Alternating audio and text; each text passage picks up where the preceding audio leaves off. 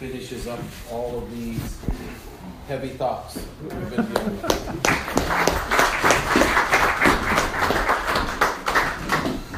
I don't mind if the thoughts are heavy as long as your eyelids don't get, get heavy. I'm just so thankful for all the work and time and money that's necessary to put on an event like this. Very grateful to David and all of you folks from Living Church. I'd really like to single out one main person, though. That is Emily Shea. And with her, all of the ladies that have worked so hard in providing such wonderful food. Thank you very much. Could we just thank them? Easy for us hotshots to get up here and talk. But behind the scenes, there are people just as important, if not more important, doing jobs to make this possible. So thank you very much. Um, I'm uh, just going to sort of tie things up this evening. I hope that I can. Um, the uh, idea for this event, if I'm not mistaken, really originated in a brunch uh, with David and uh, Kevin and Jeff and me at a spectacular four star restaurant, Denny's. Um, but the more we talked about it, we said, you know, this with the vision that Living Church has and with the facilities God has given, and uh, with some of the objectives that we think we should accomplish for the kingdom of God, it'd be great to have this event. Well, I think for a first event, it's been a great success by God's grace, and I hope it's the first of many.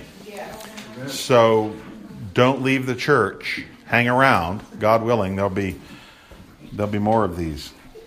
I really want to thank my dear friend Jeff Schaefer. He actually did a lot of the the conceptual and content based planning, and of course there's so many others. I hate to start naming names because then you have to like name everyone. So uh, there are so many people that have contributed to this, and I'm very uh, very grateful for that.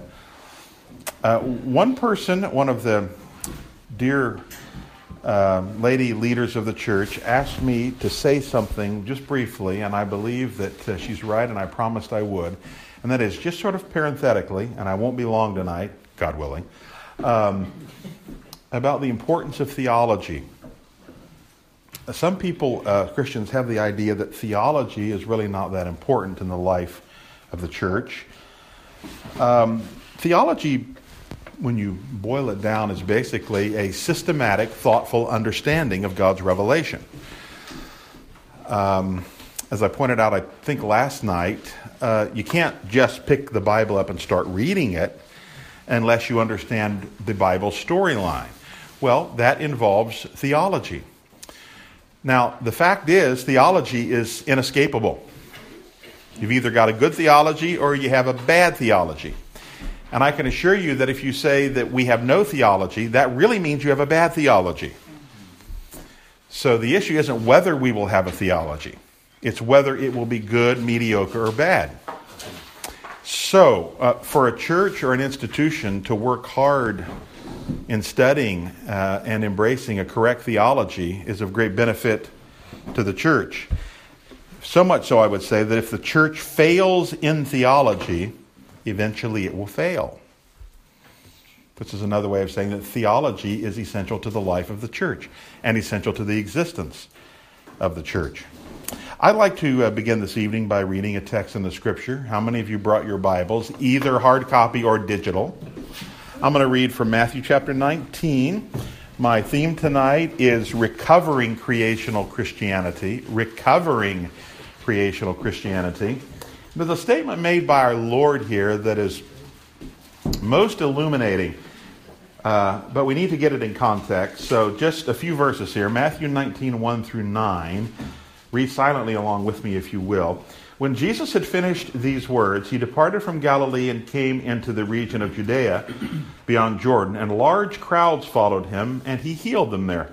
Some Pharisees came to Jesus, testing him and asking, is it lawful for a man to divorce his wife for any reason at all? And he answered and said, Have you not read that he who created them from the beginning made them male and female? By the way, notice that expression.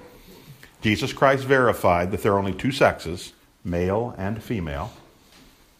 And said, verse 5, and said, For this reason a man shall leave his father and mother and be joined to his wife, and the two shall become one flesh. So they are no longer two, but one flesh. What therefore God has joined together, let no man separate. They said to him, Why then did Moses command to give her a certificate of divorce and send her away? He said to them, Because of your hardness of heart, Moses permitted you to divorce your wives. But from the beginning, it has not been that way. Some other translations say it was not so. And I say to you, whoever divorces his wife except for immorality and marries another woman commits adultery.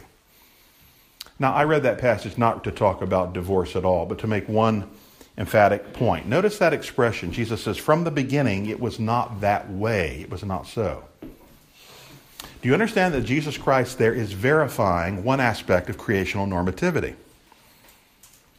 He's saying that Moses gave a specific law as a concession to your hard hearts. But if you want to know the ideal way, the ideal way is the creational way, the way given at creation. A couple of other times, by implication, Jesus did that same kind of thing. But Jesus Christ himself, there, very plainly, is affirming what I mentioned last night and what has been mentioned throughout the day today. It's what we call creational norms or creational normativity. So, uh, I would suggest that grasping and living creational Christianity is really essential. So I'd just like to kind of tick through some of these, uh, seven of them, and um, I think you have an outline that mentions those, and ask ourselves, well, how do we do that? How do we live creationally, recover this creational Christianity we've been talking about? I'm sure there's a lot more that can be said, but I'm going to mention briefly uh, seven ways. First of all, and this is really vital, understand that redemption, redemption is not an end in itself. Jesus Christ's redemption on the cross is not an end in itself. It's not the be all and end all. All right, let's have a little review. What's the storyline of the Bible? Just three words. Okay, we've already studied this. Now it's time for the quiz or the test. What is the storyline? Fall there you go. Now, if you just remember that, that alone will be valuable for this weekend, for this week creation, fall, redemption. Uh, I mentioned this, I think, in Sunday school last time on the panel we had, but to make this vivid in your minds, have you ever been watching a movie on DVD at home and somebody rushes in about halfway through the movie and they watch it for like five minutes and they say, Well, why did he say that? Why did you do that? Or where are they right now? I see some guilty parties in the back raising their And then finally, you get exasperated. You're really engrossed by the movie, and you say, You're just going to have to watch it from the beginning, right? Well, the, the same is true with respect to the Bible and the Christian faith. People will read the Bible and say, mm, I wonder what that means. I think I understand, but really they need to read it from the beginning. And if you read it from the beginning, then you will understand, or at least have a greater understanding of what the Bible is really about. And I would say what the Christian faith is really about. It's about creation, fall, and redemption. Um, so we think about other things following in the Bible. And I would suggest to you that unless you understand creation, you can't really understand what's going on. You want to know about God's covenant, God's work with the ancient Jews? Start with Genesis. You want to know about the ministry of Jesus Christ? You say, well, I'll just pick up Matthew 1 and start reading. No, I think if you really want to understand Jesus Christ's ministry in its fullness, you'd better start reading in Genesis 1. You want to understand salvation? Somebody says, that's easy. I'm going to turn to John 3.16. No? I suggest you start reading in Genesis 1. You want to understand eschatology or the future? Say, oh, I'm going to go immediately to that so easy to understand book, Revelation. I'm going to start in Revelation to understand God's timetable. No, if you want to understand God's plan for the future, you need to start in Genesis 1. Creation lays out God's normativity for the cosmos. In that sense, and I would add, crea- uh, redemption rather, understanding all of that, redemption is a return. You ever notice uh, how many words in the Bible associated with salvation begin with re, or at least imply that? Sort of, we would say re words. You ever notice that? For instance, redemption and regeneration, or being born again, and restoration. In the Bible, one or two times uses revive, and it uses in English the word reformation. You ever notice that? Why is that? Because in redemption, God is repairing the damage done to his creation. I mean, that's what sin did. Sin damaged creation. Earlier, Jeff today was talking about broken people and their broken backgrounds. Another metaphor we would use um, is, is healing. In fact, you even see it, soteria, you even see it in our word salvation. Think about the first few letters of salvation salve, S A L V, salve, like we would use salve. The gospel is sort of like salve to put on uh, people that are very broken and that need to be healed. It's restoring that which was lost. Man, then, of course, is restored to his cultural mandate. And that leads me sort of to the second thing. This is a crucial truth in recovering creational Christianity. All valid tasks for Christians are distinctively Christian tasks. Oh, this is wonderful. And I think the Protestants, in particular, historic Protestants, have understood this. But I must say that I know many Protestants like to criticize Roman Catholicism and criticize uh, not only the work system of salvation as they perceive it, or the monks, or the nuns. But you know, I must say, we, we ourselves, among Protestants and evangelicals, often develop a, a spiritual caste system, don't we? And it goes like this Brother or sister, are you called to full time Christian ministry? And the truly committed ones, the truly committed ones are the pastors or Christian school teachers or missionaries, people that work full time in a Christian ministry. They really are truly devoted. Now, I sling a hammer for a living or sell cars for a living or um, work at Walmart or whatever the case may be, or sell stocks for a living, whatever it is. And so that's kind of the life that I have to live to support my family. But then I get to come to church and hear somebody that's really devoted to God because he is in full time Christian ministry. And so we often have heard the expression, and perhaps you have, of, well, we need more young men surrendering to the gospel ministry. Surrendering their life to the gospel ministry. How many of you have heard that expression before? Surrendering your life to the gospel ministry. You know, oddly, I've, I've, I don't think I've ever heard any Christian ever say, well, he surrendered his life to be an investment advisor for Jesus. She surrendered her life to work for a dear friend in some particular calling. But I must say to you that one thing that genuine Protestantism has contributed is what has been called the sanctification of vocation. Isn't that beautiful? And this is what the main point that I want to make about recovering creational Christianity, and it really is vital. We need to get out of this sort of spiritual caste system. Whatever God has called you to do as a believer, if it is a valid task, if it's a legitimate task, if you do this task to the glory of God, you are no less spiritual, you're no less godly, you're no less zealous for the Lord than those of us involved in, quote, full time Christian ministry. But this also should change our thinking a little bit. If you maybe farm for a living, sadly, not many farmers, at least smaller farmers of smaller areas, left. But if you farm for a living, working with a hoe or working with that machinery to the glory of God, knowing every day when you go out to do this, if you did this for the glory of God, God is glorified and He rejoices in what you do for Him. And do not think, well, I don't get up every Sunday and open up the Word of God and preach the Word of God. Therefore, what I am doing is somehow less spiritual or less special. That's false. The Bible tells us whatever we eat or drink and what, or whatever we do, do all to the glory of God. So we must get over that thinking of a sort of spiritual caste system. If that is the case, then there must really be no secular sacred divide. Uh, that term secular actually had a different meaning a couple of hundred years ago. It meant sort of outside the church. But today it means something else. It means away from God, with no reference to God's authority or even God's existence. But an older way of looking at this, I'd like to employ an older way, older language and distinction, and that is not secular sacred, but sacred and profane. Sacred and profane.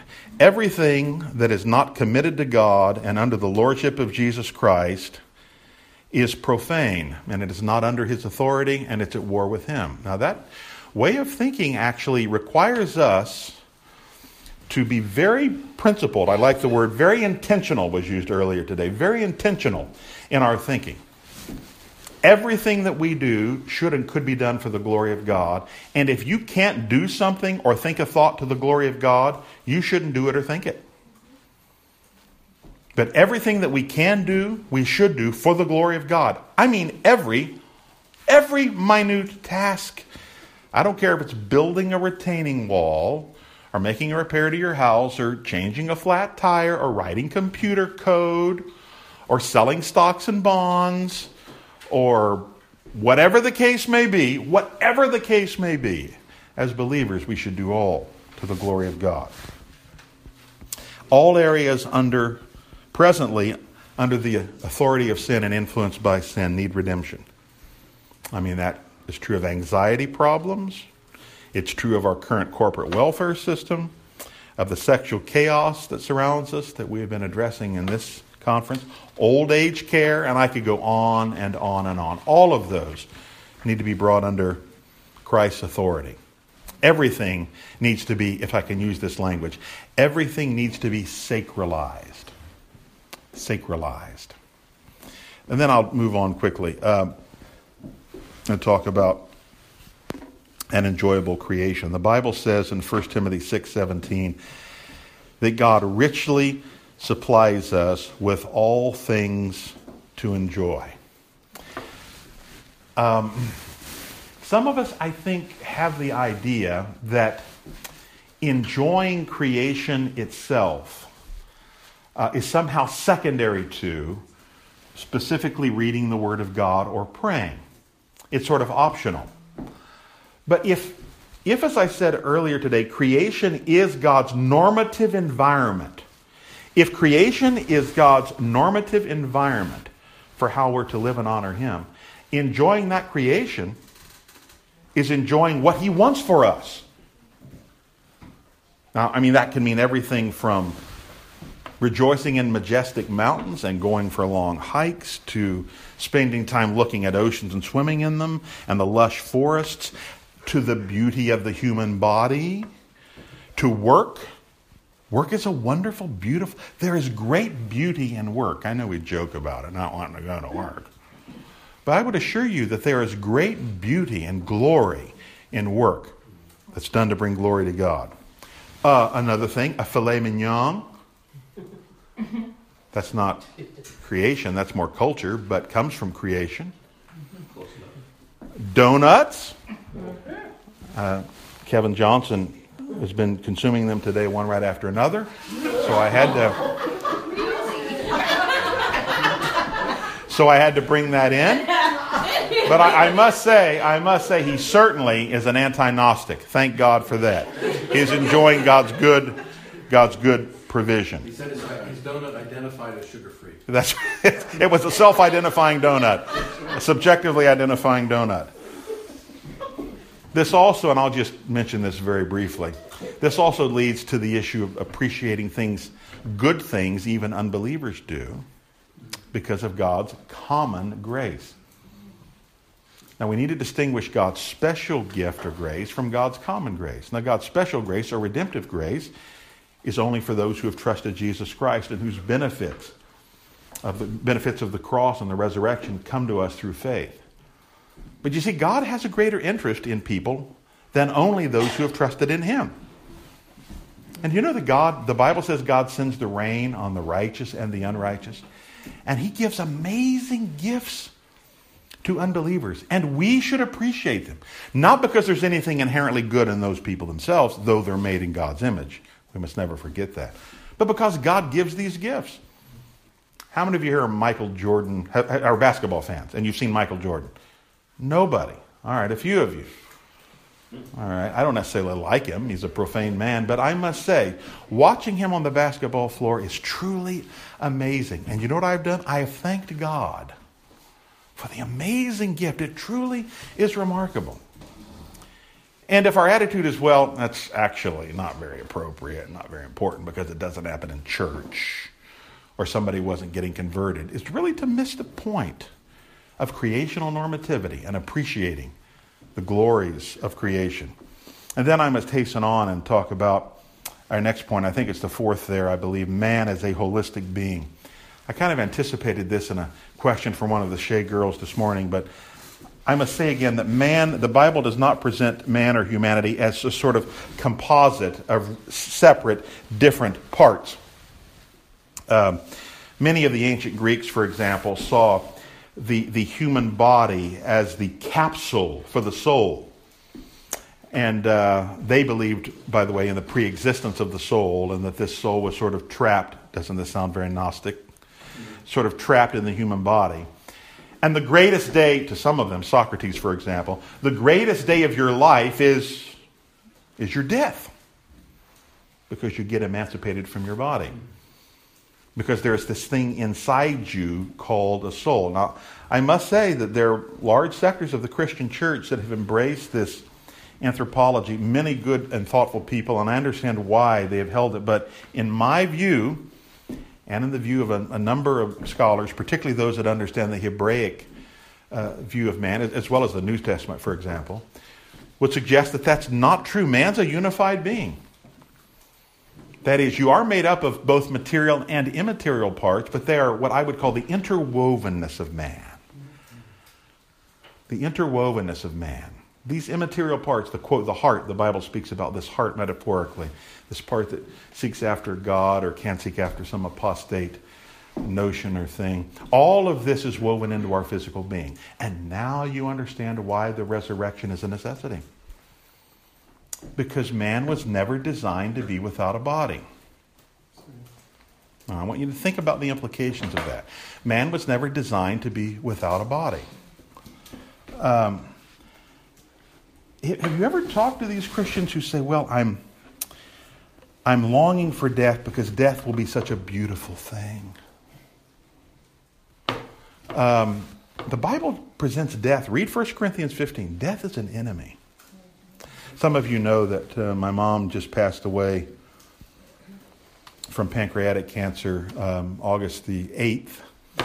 And I saw how that, that cancer just ravaged her body at the end and just went down to about 80 pounds or so. And just, oh, it was the saddest thing to see. And of course, that's the effect of sin.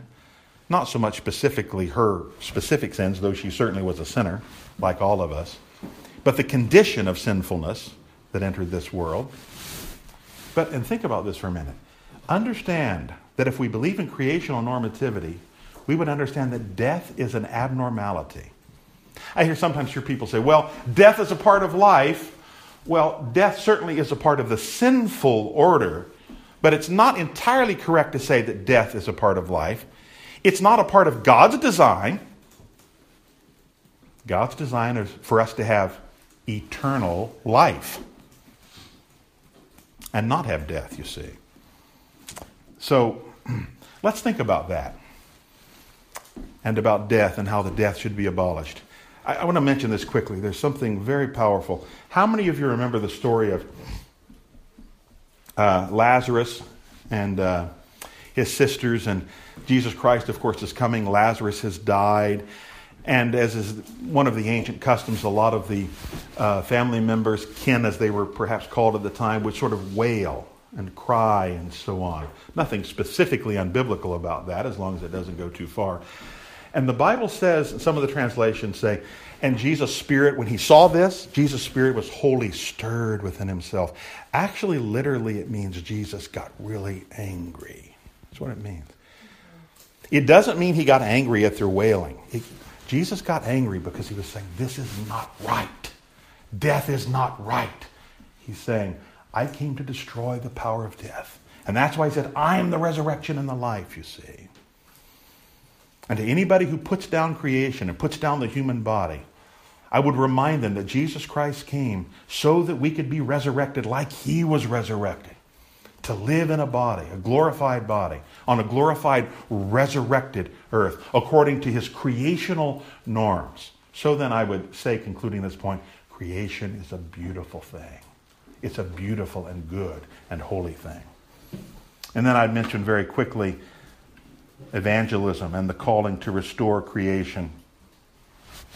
We actually need, if you understand this, a new, well, I'm really saying, I guess, an old kind of biblical evangelism. When we speak to sinners, we're inviting them, when they trust in Jesus Christ for salvation, to be true to God's original plan in salvation is that God truly has a plan for your life. Have you ever heard of people that say, well, you begin with God has a wonderful plan for your life, but the anticipated answer for that conventionally has been, well, He wants you to trust in Him so that you can be saved and go to heaven when you die. The specific answer, though, the original answer is correct. People should get saved because God has a wonderful plan for their life. But not so much that they can die and go to heaven, it's that they can be restored to what God intended them to be in his original creation. And little by little, incrementally, he's doing that. And that plan, I would assure you, is not the plan of escape. Now, think about this for a minute. For the most part, and in most cases of the Bible, God does not allow us to escape. Now, there are some specific examples, but essentially, the way God does things is He allows His people in the post fall world to go through certain difficulties, and in most cases, not all, but most cases, he delivers them. He doesn't deliver them from trials, he delivers them within their trials. That's true even of our Lord. He wasn't delivered from the cross, but he was delivered in the act of salvation, the act of saving us, in the resurrection, you see. And this is true of ancient Israel, it's true of the Apostle Paul, it's true of many of the saints of the Old Testament. Ours is not a theology of escape, ours is a theology of redemption.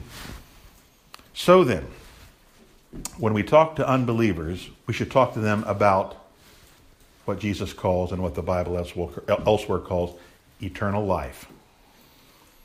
Eternal life. That's what Jesus Christ came to give eternal life. And would you like to know essentially what that means? Jesus gives, and we won't look there, but in John 10 10, does anybody know? Jesus says, I came, the devil basically, he says, came to destroy, kill, steal, and so on. But I came, can somebody sort of finish it for me? They may have life, and life to the fullest, he's saying. Life to the fullest. So for you to think, well, Christians should never say, I want to have an abundant, joy filled, uh, wonderful, ecstatic life, for you to say, well, that's not very spiritual, is to counter what Jesus said. I can tell you right now that God wants you to have, I didn't say happy, but genuinely joy filled, abundant life. Yes, God wants you to have that. And I don't mean that God's going to do that by giving you a bunch of Lamborghinis and, uh, and beachfront property and new helicopters. That's not what he's talking about. He's talking about the blessings of creation and the blessings of family and the blessings of a church. And yes, a number of material blessings also but this entire package of a full life. God is presently refurbishing the cosmic mansion that He created. And then I'll move on to the, uh, I think it's the sixth point Christian unity. Now, this is very interesting, and I'll touch on it just brief, briefly.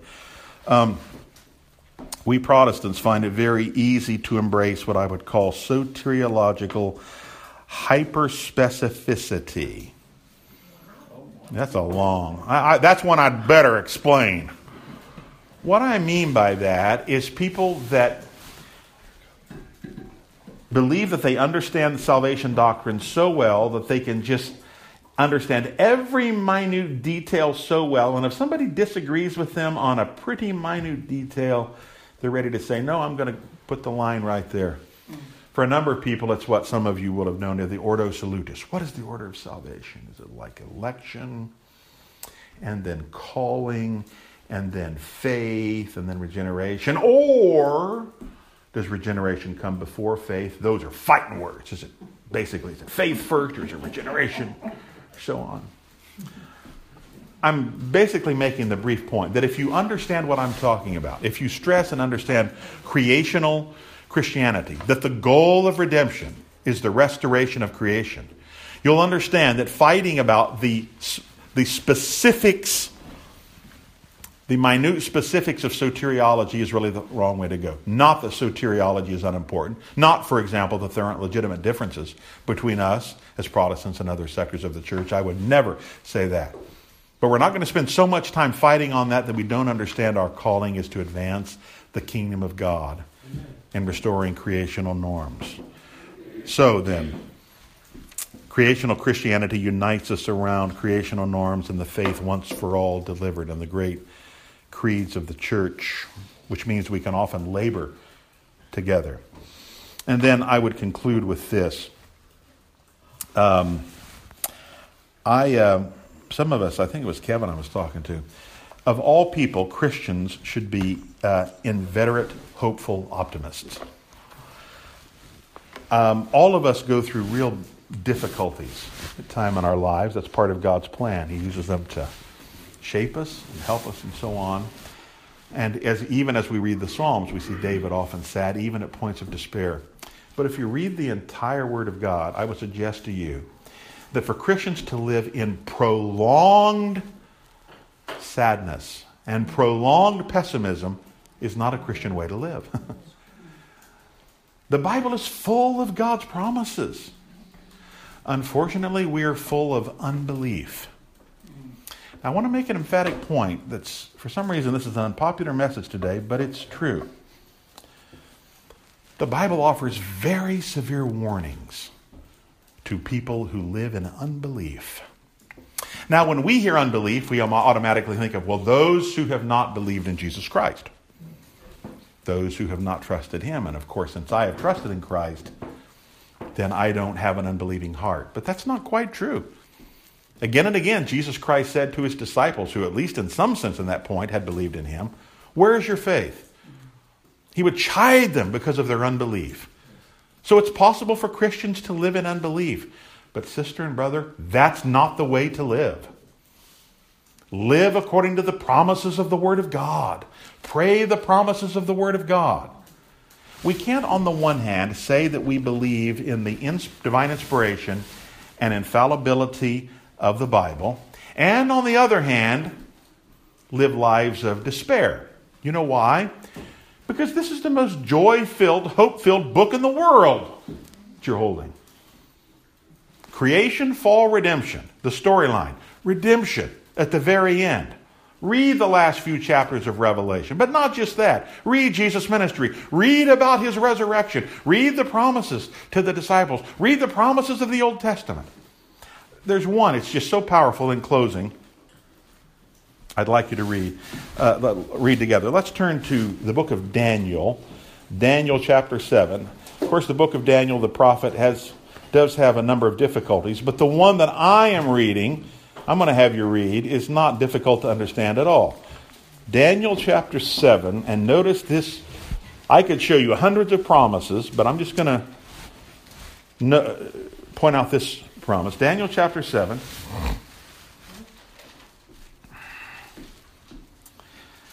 This is uh, an interpretation of one of Daniel's visions. He had a number of them, but this is one that is always such a blessing. If you're ever in despair, ever disappointed, why don't you turn to Daniel 7 and read verses 13 and 14? Read silently as I read.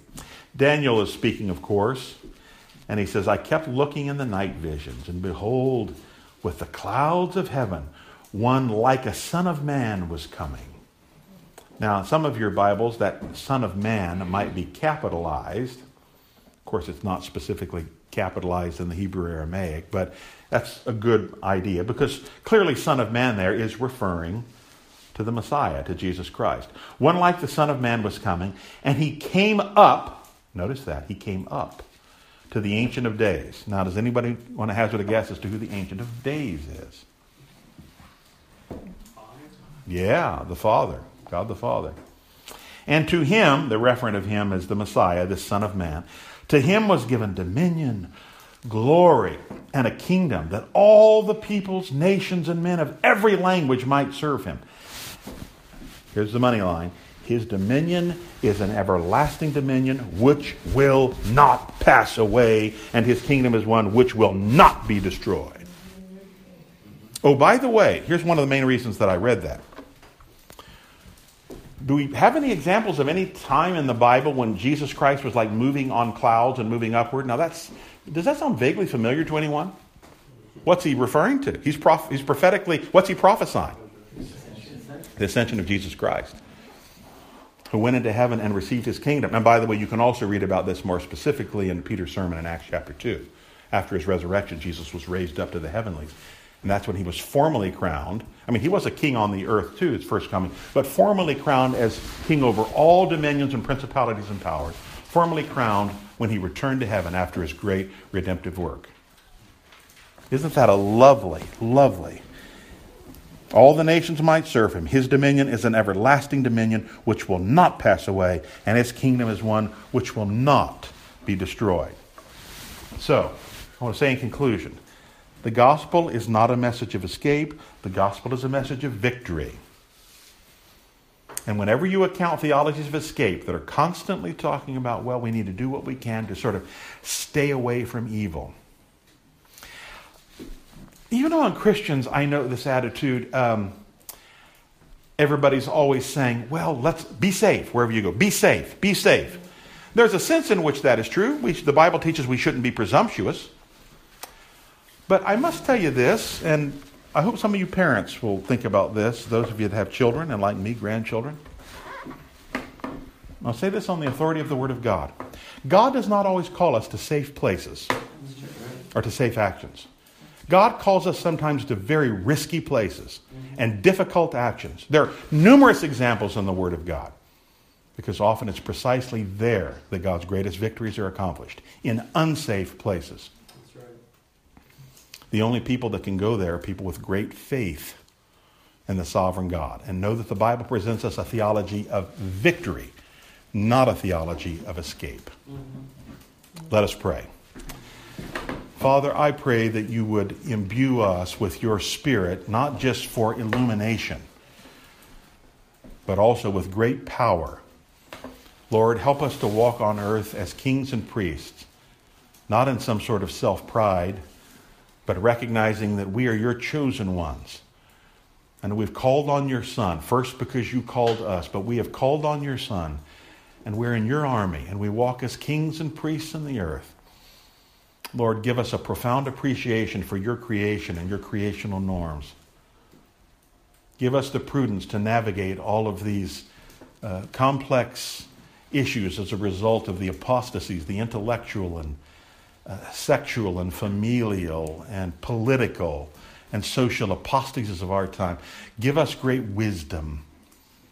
But Lord, help us not to lose faith, but live in great belief and great hope and stand firmly on the promises of your word.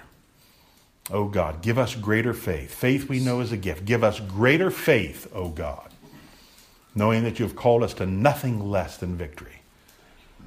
We pray, Father, in the name of your Son, Jesus, the victorious one, who defeated the power of sin and hell and death and is alive today, ruling in the heavenlies, right next to you, Father.